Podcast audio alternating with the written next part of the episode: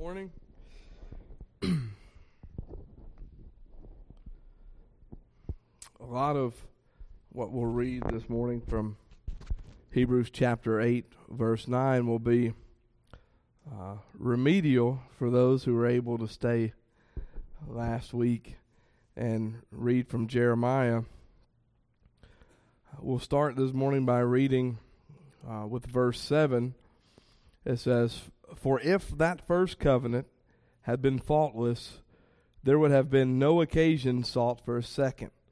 For finding fault with them, he says, Behold, days are coming, says the Lord, when I will effect a new covenant with the house of Israel and the house of Judah, not like the covenant which I made with their fathers on the day when I took them by the hand to lead them out of the land of Egypt, for they did not continue in my covenant, and I did not care for them, says the Lord.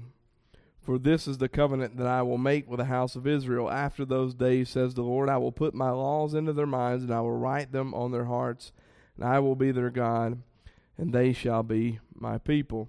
And they shall not teach every one his fellow citizen and every one his brother, saying, Know the Lord, for all will know me, from the least to the greatest of them. For I will be merciful to their iniquities, and I will remember their sins no more. When he said, a new covenant, he has made the first obsolete. But whatever is becoming obsolete and growing old is ready to disappear. Let's pray. Father God, once again, we uh, come before you, Lord, in prayer that uh, you would hear the desire of our heart this morning, and that is to read the Word and to know Christ from it, Lord, to see Christ in it, uh, to exalt His name, His person Lord, to glorify as we just sang in the hymns. Lord, to know you, O oh God, and to make you known. Lord, let that be the reason that we read this morning. That from the joy of our hearts and knowing the Savior Jesus Christ, we may come into a more intimate knowledge of Him, that we may be conformed even great, uh, more greatly to His image. Lord, that we would begin as sinful flesh to express those qualities that are only found in our Savior. Lord, we just thank you for them. Lord, ask that you would uh, enable us to worship and that you would be accepting of it this morning and that it would be pleasing unto you. In Jesus' name we pray. Amen.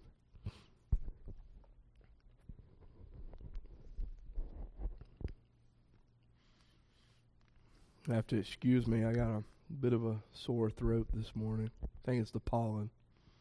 You got some too, Nathan? Got us yesterday. so we're looking this morning again from chapter 8 in Hebrews. Uh, the thought is really being built upon in the first six verses, and then as we arrived at verse 7, uh, we begin to see this new covenant as it is unfolded in the Word most certainly with verse 9 as we look today, but it says, beginning again, uh, for remediation and remembrance there, verse 7. If the first covenant had been faultless, there would have been no occasion sought for a second. Now, the reality is that uh, this if statement is declaring something that if it had been, but it had not. In, in one sense, I'm reminded uh, of something that my grandfather used to say often there's no ifs. And really, the text of Scripture is declaring that this if is not a possibility, and that it wasn't a possibility, and it has never and will never be a possibility that this first covenant had been without fault. In fact, it was saying that it was with fault and with that perspective, we must move into verses 8, 9, and 10, and of course through the rest of the chapter, understanding that there had been fault. But I think uh, when many people read this, they forget where the fault lies. And in fact, uh, Christianity as a whole, most certainly in Western Christianity, we most certainly forget where the fault lies. And verse 8 begins to declare that. It says, finding fault with them. And what we begin to see is God is most gracious in presenting the word, for he declares in some to some degree in verse 7 that there was fault with the first covenant, when in reality, it wasn't so much the covenant as the member of the covenant that is sinful man. In fact, verse 8 says, He found fault with them, and that in declaring that fault has been found, it also produces a perspective that is uh, key to understanding who God is. It declares that fault has been found by the only one who is able to declare what fault is. The only one who we can trust to declare what fault is. Because if we think about it in any other perspective, in any other way, when someone finds fault, there's always that notion that we would go back and say, well, how dare them find fault?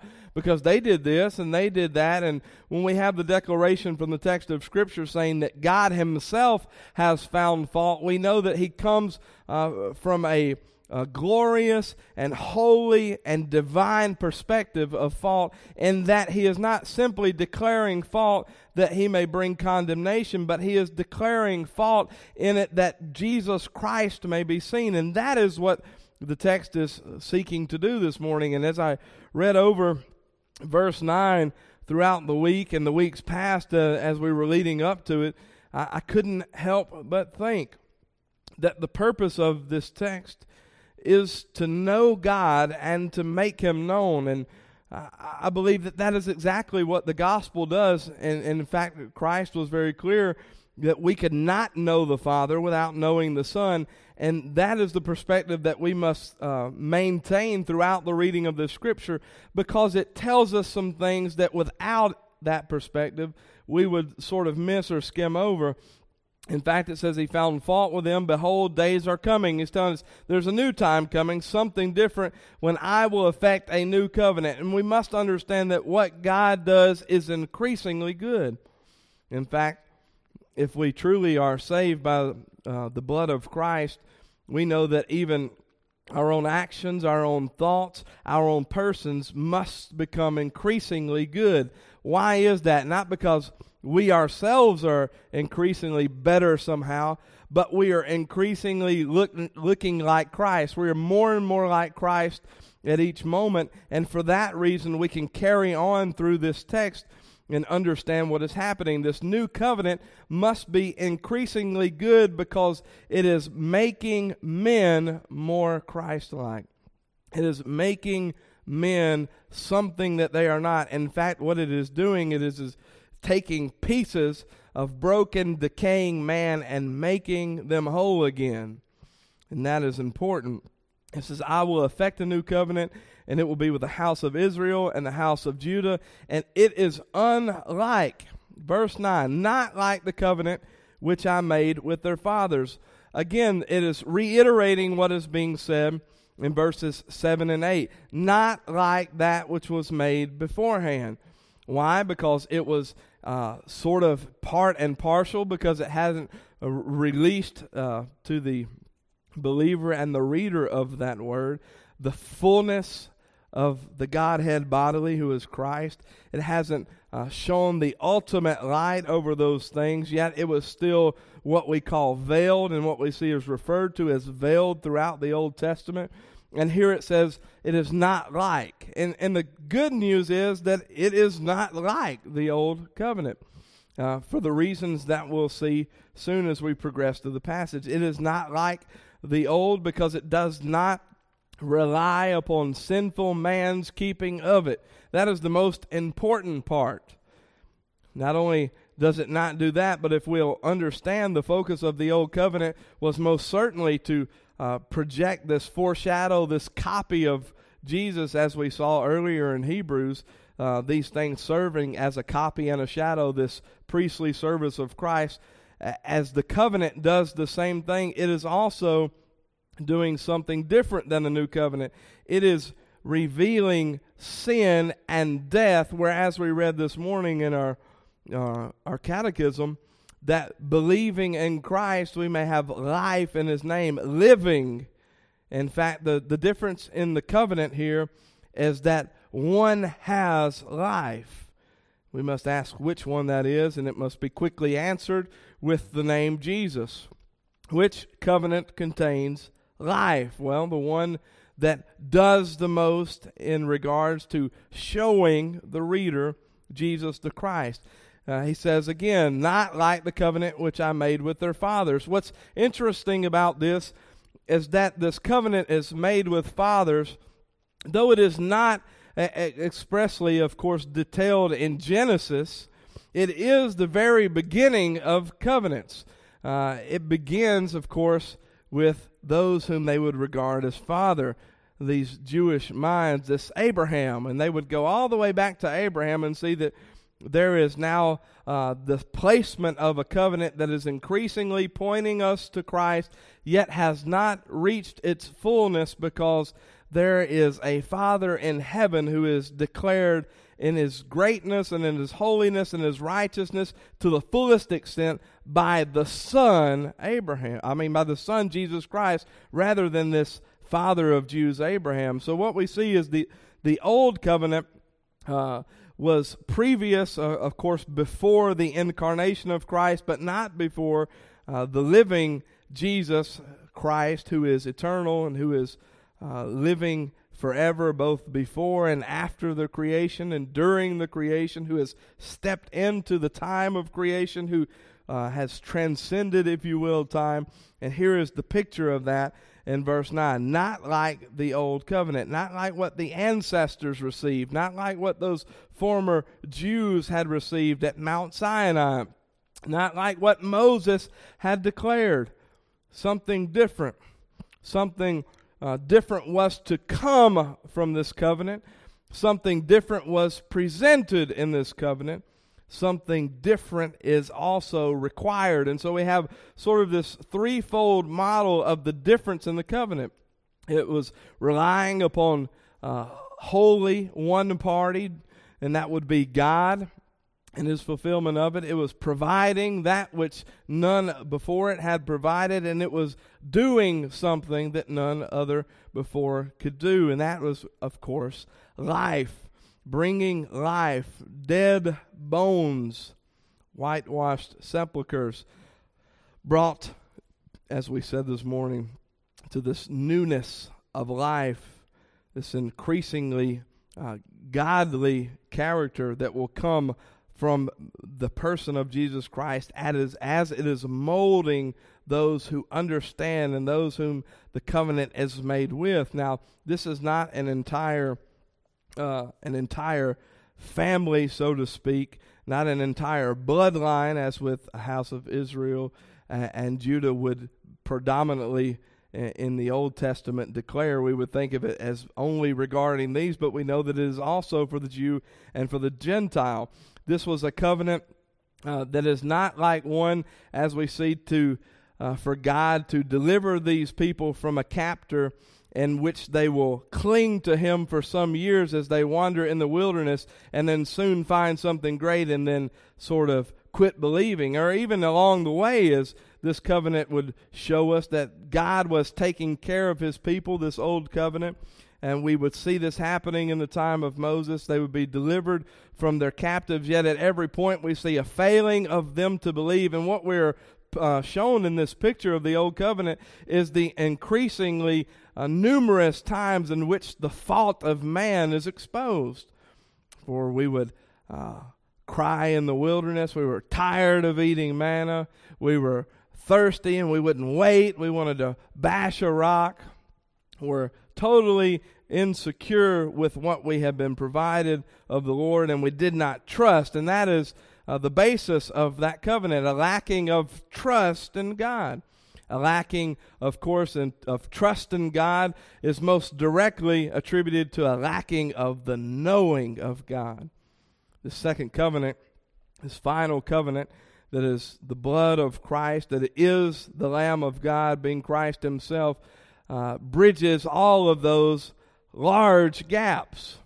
That man will now have life, he will now know God, he will now trust God, and of course, that is what the gospel is doing. Uh, many would say that that is what the gospel is aiming to do, but in fact, that is what it is, it is successful in doing. When we look upon uh, the previous and we look upon the ancestors uh, before us, those who are being led out of Egypt, those maybe first believers, some maybe even unbelievers, as we see that, we do see some similarities In fact, this first covenant, there were those being delivered. Uh, they were captive. They had no control over their situation. They had a total inability. Doesn't that sound familiar?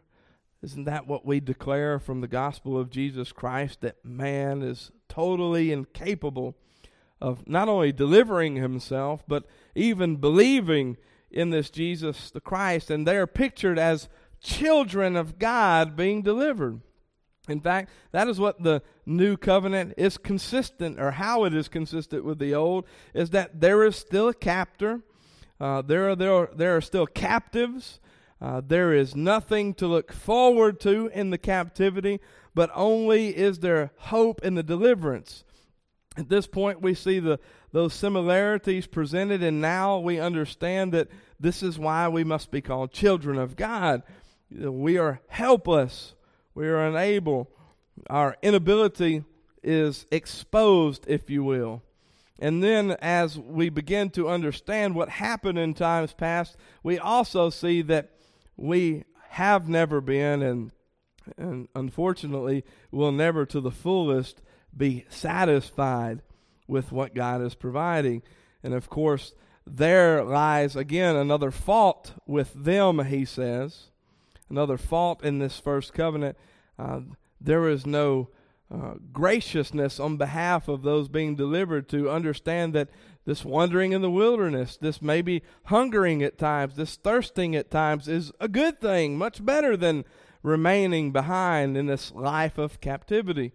In fact, uh, I, I would say that there's a lot for us to learn from that, that as New Testament believers in this final greatest covenant that is made in the blood of Jesus Christ that we should adopt the attitude that these ancestors did not have. We should be thankful that the trials, the tribulations, all of these are things that are bringing us from death into life. These are the, the provisions of God, the will of God. This is the execution of His divine plan that we may be brought from death into life, and in doing that, that we may be increasing in a knowledge of God and a trusting in this Lord and Savior Jesus Christ. In fact, what is declared in the beginning of verse 9 when it says, not like this covenant, is that all of the failures of man had previously produced an insufficiency with the covenant to do anything meaningful into eternity for man, but that will not be the situation moving forward. In fact, try as you may and sin as you may, if you belong to this covenant, if you are covered by it, you cannot be lost. Why? Because God is unwilling, speaking towards the church, unwilling that any should perish. That does not seem to be consistent with that of the old covenant. In fact, it is declared uh, in so much as we read these passages from chapter 8. They continued not in this covenant because they could not continue in this covenant. Why? Because this was not a continuing covenant. In fact, uh, the, the parties being represented here are, are represented with a limitation because one of these parties are not able to continue.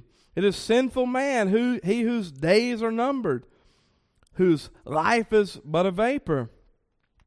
Going uh, throughout the, the entire text of Scripture, man will not live forever apart from this Jesus Christ. And so, what we understand here is that not only was uh, the covenant limited, it must be limited, and it cannot continue because the breaker of the covenant, these thoughtful human beings who are declared in verse 8, because they are present and not able to continue, neither shall this covenant be. That is a good thing. It's a wonderful thing. It's a monumental uh, regard of the Lord to see the insufficiencies of this covenant. And He didn't do that after making the covenant. He saw these things long before, and that is why Jesus the Christ was set to be he was appointed to be this priest. He was appointed to be this heir of all things. He was the creator, the agent of God's creation, there from before the beginning because God knew we could not continue if the covenant resided upon man's keeping. In fact, Christ has uh, provided himself this sacrifice because he alone is able to fulfill. It says, Not like the covenant which I made with their fathers, trusting in the work of the flesh trusting in the deeds of the flesh.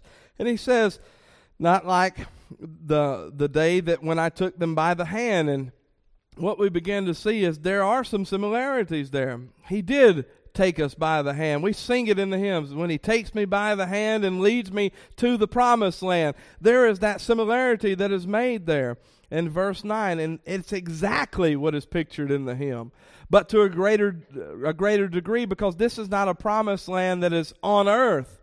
This is the place where Hebrews declares we may find final eternal rest in Christ. This is a promised land that will have no sin in it. This is a promised land that will contain no longer sinners but the righteous of God, those who are now fully robed, robed and clothed in the righteousness of Christ. He says, I led them out of Egypt, for they did not continue in my covenant. He led them out it basically says because they did not continue. He already knew what was happening. He led them from the captor. Let me say this that this is a wonderful picture and a copy and a shadow, if you will, of that final covenant in the blood of Christ because he's leading us out because we could not lead ourselves because we could not by any covenant, by any other sacrifice, by any bull or goat or sheep or lamb or dove or pigeon or whatever you had to present to the Lord, finances, money, coins, whatever it was, we could not continue. For the path that we would continue would be a path of sin, path of unrighteousness. It says they did not continue, and I did not care for them, says the Lord. That's altogether different from what we see. Jesus Christ is called here in chapter 7 and chapter 8. Uh, this high priest is called a mediator. Do you see that a mediator is not representing the perfect? Mediator is not representing those without physical spot and blemish. He is presenting them worthy and he is mediating and he is acting as one who will come between and present to us uh, present to God us who are blemished by sin as spotless because of his merit. It's an amazing thing when we consider that. There is now care in this second covenant. Care beyond all measure, care beyond, beyond all understanding, care beyond anything that our minds can wrap themselves around. New Testament even begs the question who would die? Who would die for a man? Who would give his life?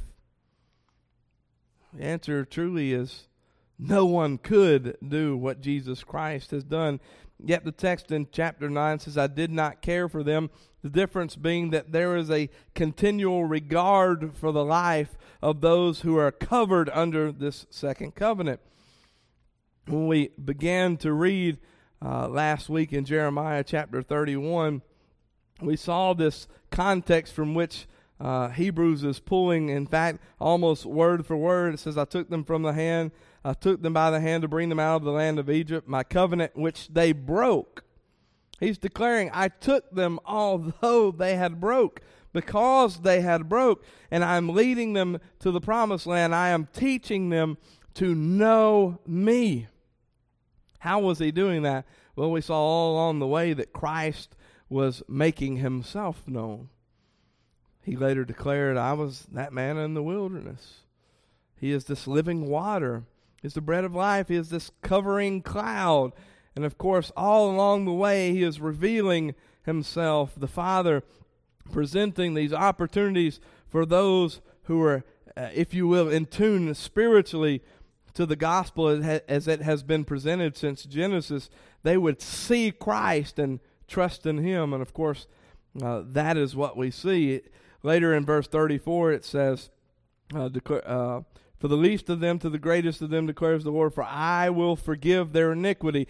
This is the difference. Not like the covenant I made with their fathers. Now I will forgive their iniquity.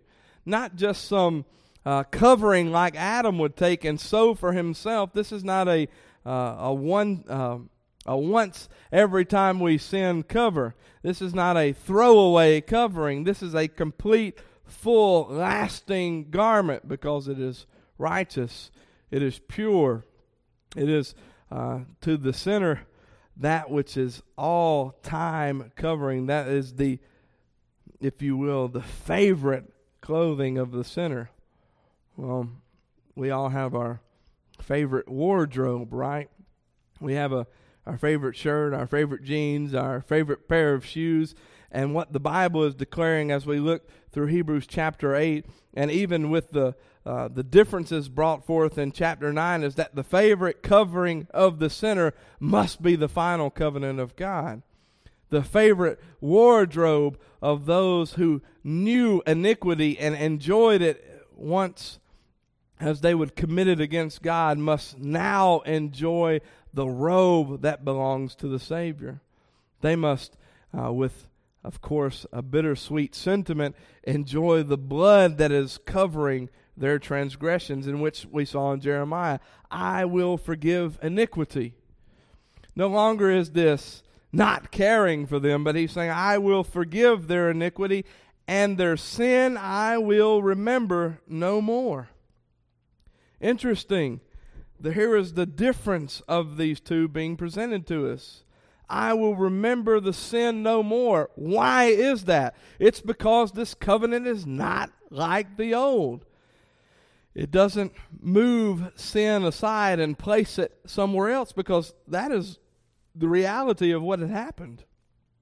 There still remained the need for sacrifice with the old covenant. No one went to heaven based upon these animal sacrifices. No one is in the presence of Jesus Christ and God the Father because they have given a, a wonderful animal. They're there because Christ has given his life, the Lamb of God, and he has given it willingly that it would cover and that God may forget. Not may as a possibility that it would allow him to be both honest with us about sin, that dying we shall die, and just with sin, but of course honoring the payment that is made in the blood of his son. You see, what the second covenant did is it allowed man to live eternally with God without God being blemished, without God being a liar, without man trusting in self. We wonder why uh, this is present in Hebrews. Why would it speak so much about this covenant? Well, because this is exactly what we need to hear. This is exactly where man is lacking in knowing God and making him known. We are failing in the gospel, and we need to be lifted up with gospel, uh, with gospel text, with gospel implications, those things that are eternal we need to understand, excuse me, how we may continue. And it is not by a first covenant, but it is through the promised Lamb of God, the final covenant. Interestingly enough, God has always, uh, with his own provision, with his own will, with his own power and his own word, provided for man, both the righteous and the unrighteous. Now, when we see this uh, ingratitude, this indebtedness that man has towards God that he can never pay with this first covenant, we see that it is presented in Jesus Christ as one that is paid in the full. A covenant that will continue. And not only does the covenant continue to the end of this age, but this covenant causes those keepers or those beneficiaries of it, I would rather say, it causes them to continue eternally. Something that the first could not do, something that uh, we could not hope for with the first covenant. In fact, what God is doing is He is breaking down for us, like He always has, uh, with the gospel our sin and his sufficiency. In fact, the first covenant was to expose iniquity. It is even uh, regarded as a schoolmaster to expose iniquity. And what did the first covenant do? It didn't guarantee life, but it showed us the guarantee of death. It's shown us the guarantee of the wages of sin. Never did it say, or you can do this and none of that matters anymore. No, the first covenant declares to us the wages of sin, and it really does uh, show us that there is condemnation. But the second covenant shows us the latter, that there is therefore now no condemnation because it exposes sin, and as it is uh, to continue here, uh, as we read throughout chapter 8, it is to be written now on our, on our hearts that we may not sin against God. And not only that we may not sin against God, but that we be more like God and that we live as Christ would live. This is uh, the gospel through its salvation and through its sanctification, enabling us to be as Christ is, enabling us to live as Christ, to take on some of those characters of Christ as we see. He uh, in Jeremiah, as we read, referred to as being a husband. And shall I remain this husband unto them? And the reality is that with Christ, he is to the church a husband who does not leave. We know that Christ was not looking as those uh, in his time on earth for a certificate of divorce, for a, a way out of this marriage. In fact, he knew that the bride was relying upon him. Now he behaves in this second covenant as a true husband unto his bride. He is saving, he is presenting without spot and blemish, he is washing, making clean, he is guaranteeing those things that we do not have, and we must begin to see the awesome wonder of Christ. Those things that those in the wilderness rarely, if ever, thought of this Messiah to come. And now, um, being privileged to have seen the Christ in the flesh, some of these apostles and some of these 500 witnesses being apprised to seeing Christ in the flesh, we may now, because of their testimony and because of God's preserved word, know that He has come. And if we know that he has come once, as God has declared. We may now, as a church, know that He will come again, as God has declared. This is uh, the wonderful part of understanding the gospel of Jesus Christ that we know that there is no hope apart from Him and that He is our only hope. Therefore, we as Christians cannot be distracted like the unbelieving world. The unbelieving world is grasping at things, they're grasping at good deeds and giving and all of these sort of sentiments. They're grasping at being able to recite prayers. They're grasping at being able to give up this or give up that. And they're grasping at things to be saved when in fact the Christian has, because of the gospel of Jesus Christ in this new covenant, seen that there is only one mediator between God and man, that there is only one great high priest, that there is only one Son of God, the monogenes, the unique one. There is only one lamb without spot and blemish. There is only one name under heaven among men, and our attention may be focused there. The epistle to the Hebrews was because men's focus may be distracted. Unfortunately, it may even be distracted by the first covenant. It may be distracted by the former when it should be captive to the latter. That is what Hebrews is declaring. It says, verse 10 For this is the covenant that I will make with the house of Israel. After those days, I will put my laws into their minds, and I will write them on their hearts, and I will be their God, and they shall be my people. No more if you do this, no more if you do that. I will, says the Lord the most solid of promises, the greatest of guarantees that we may hold fast to. What we see is that there is a picture of a powerful God, even against the will of sinful man, saving by grace and teaching by his word and by his son. And when he says in verse 10 that he's putting these things into the minds and on the hearts, he is declaring that these are not things that they must uh, just somehow seek out and find, but these are things that will permanently mark the believer. The person of Christ, the second, final, greatest covenant shall not be something that man should continue to search out and find, but once he has been found by the Savior, he is constantly seeking, and it is forever with him, this person of Christ. Not only can the believer not be lost, but the believer shall not lose his God. He shall not lose sight of this Jesus the Christ. And in fact, what this is speaking to is simply one thing the fulfillment of Christ, of every part of God's standard. It's exactly what any message of the gospel should declare. There is, with the first, there is an exposing of sin, and then there is a revelation of Christ. And then as we look to Christ and see perfection, we look to ourselves and see sin, we look finally again to Christ unto salvation. There it is, the threefold model of the gospel one purpose, one intent, one salvation, one accredited with all.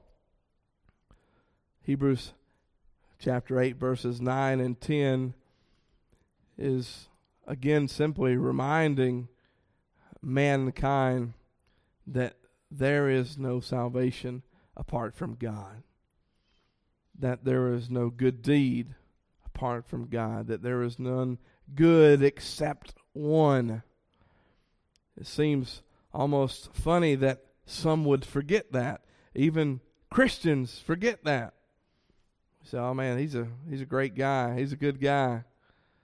Uh, we have a tendency to portray upon men attributes that only belong to Christ.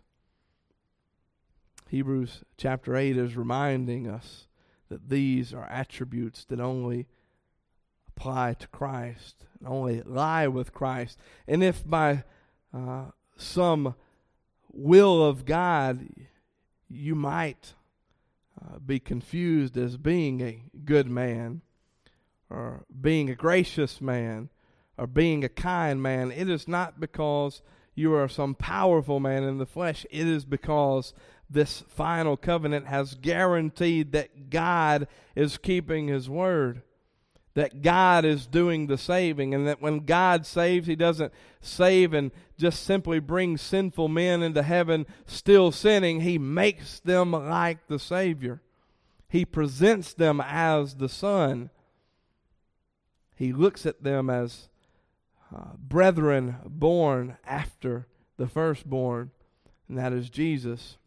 Uh, quite simply put, that uh, he says, I will write it on their hearts, and I will be their God, and they shall be my people.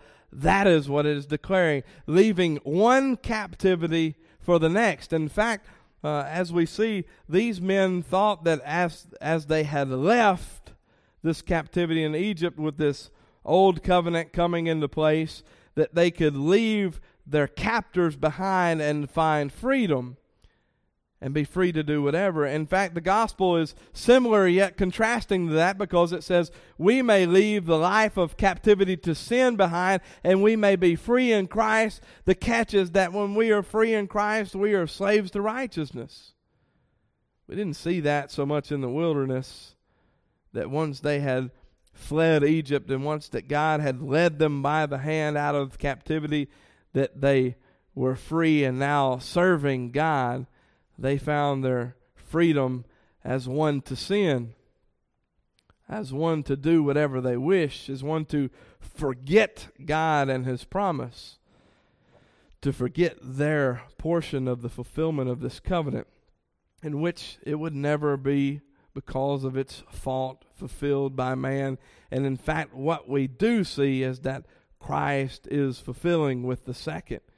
That we have been delivered from sin, that we must be changed by the gospel of Jesus Christ, and that as we are, we are, as we said this morning in the bulletin, we are giving our lives as this sacrifice, a living sacrifice. It is holy and acceptable because it is in Christ by which we work, by which we live all things unto this Christ. When we read over these scriptures, it's quite easy to see them as a story of what those before us had done, as simply a history lesson. And we often look at them as more sinful than ourselves uh, in which we must see that there is a priestly service that came into, uh, so, so to speak, inception at this time. And it was serving in a place where uh, the old covenant was lacking. And we say, yep, those people needed that bad. Let me say this this is the same great high priest. This is the same covenant. You know why? Because uh, men have this way of uh, building things. And when men were sinning and they thought that they had found every way to sin against God, I would submit to you that we have found even more.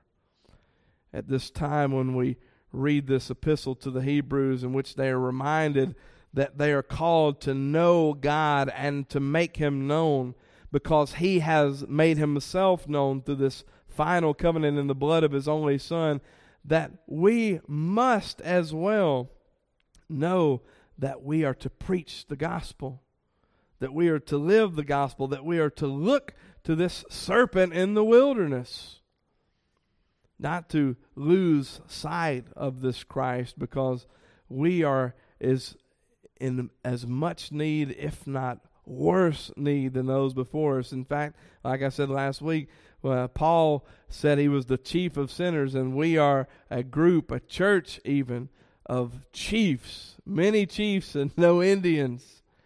The chiefest of sinners, called to look upon this Jesus Christ and called to know that He is not only Jesus Christ and Savior, but He is exactly what this says their God, their commander, their holiness, Think about what the word and the title and the person of God is. It doesn't mean that He's just simply over you. We know that that, that goes without saying that He is over you. He'll be your God. But not only will He be your God, but we think God is holy. He'll be your holiness. God is righteous. He'll be your righteousness. God is perfect. He'll be your perfection. God is fulfilling in the person of Christ. He'll be your fulfillment. And we begin to see that when He says, I will be their God, he will be all things that the first covenant did not provide. And to know that God in this final covenant must be holiness, righteousness, He must be graciousness, He must be forgiving, He must be merciful. To know that He's all these things is a declaration in of itself that the first did not have these. That man cannot trust in anything else, cannot trust in horses or weapons cannot trust in riches, cannot trust in houses and fine land. He must simply trust in the good shepherd. Sheep don't trust in pastures. And sheep don't trust in fences. In my house, they would be in bad shape. I've had one get caught up in a fence before, it cost him his life. Sheep trust in shepherds.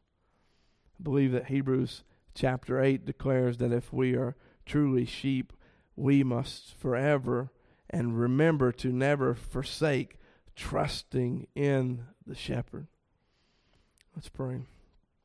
Almighty God, as we uh, look at your word, Lord, may it be a lamp unto our feet, a light unto our path, God. May it cause us to see Christ and to remember Christ, to know that He is not just some uh, child that was born and who had gone to the cross uh, to forgive and to cover our sins, but He was the very God who created in the beginning.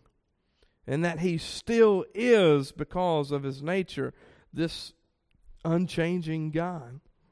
That He is a Savior of men.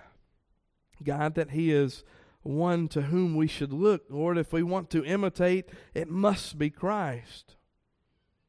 If we imitate even the finest of men, we shall fall short of the glory of God. But if we are imitators and partakers in the righteousness of Christ, uh, we shall be counted uh, um, amongst the greatest in the kingdom of heaven. For all will be bride to Christ. All will be that church, the only ransomed of God. Lord, may, may we see the wonders of your creation and the wonders of your salvation.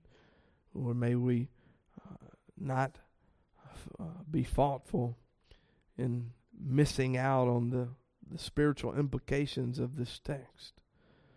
Lord, let us not look at it simply as a sinful people and a history lesson, but Lord, let us look to it as a warning and as a promise as to what we have in our Savior Jesus Christ. For we know that um, He alone is everything that we need. He is all of the things that are absent in every other covenant, Lord, in every other uh, seeking of man, every desire that we have, it may be found in Christ, fulfillment of all that we must have.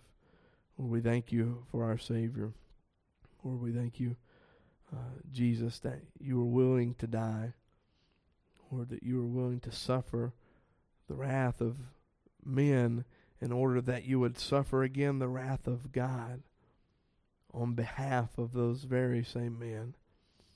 Lord, we uh, do not fully comprehend why you would save one, Lord, and why you would even allow one into your kingdom. But we know that whatever you have done, it is good. And Lord, we ask that our lives be a testimony unto the power of Jesus Christ and to the power of his gospel. We ask that you would bless our fellowship together and uh, bless the meal as we partake in just a few moments, Lord, and that all things will be done uh, for your glory and your honor. In Jesus' name we pray. Amen.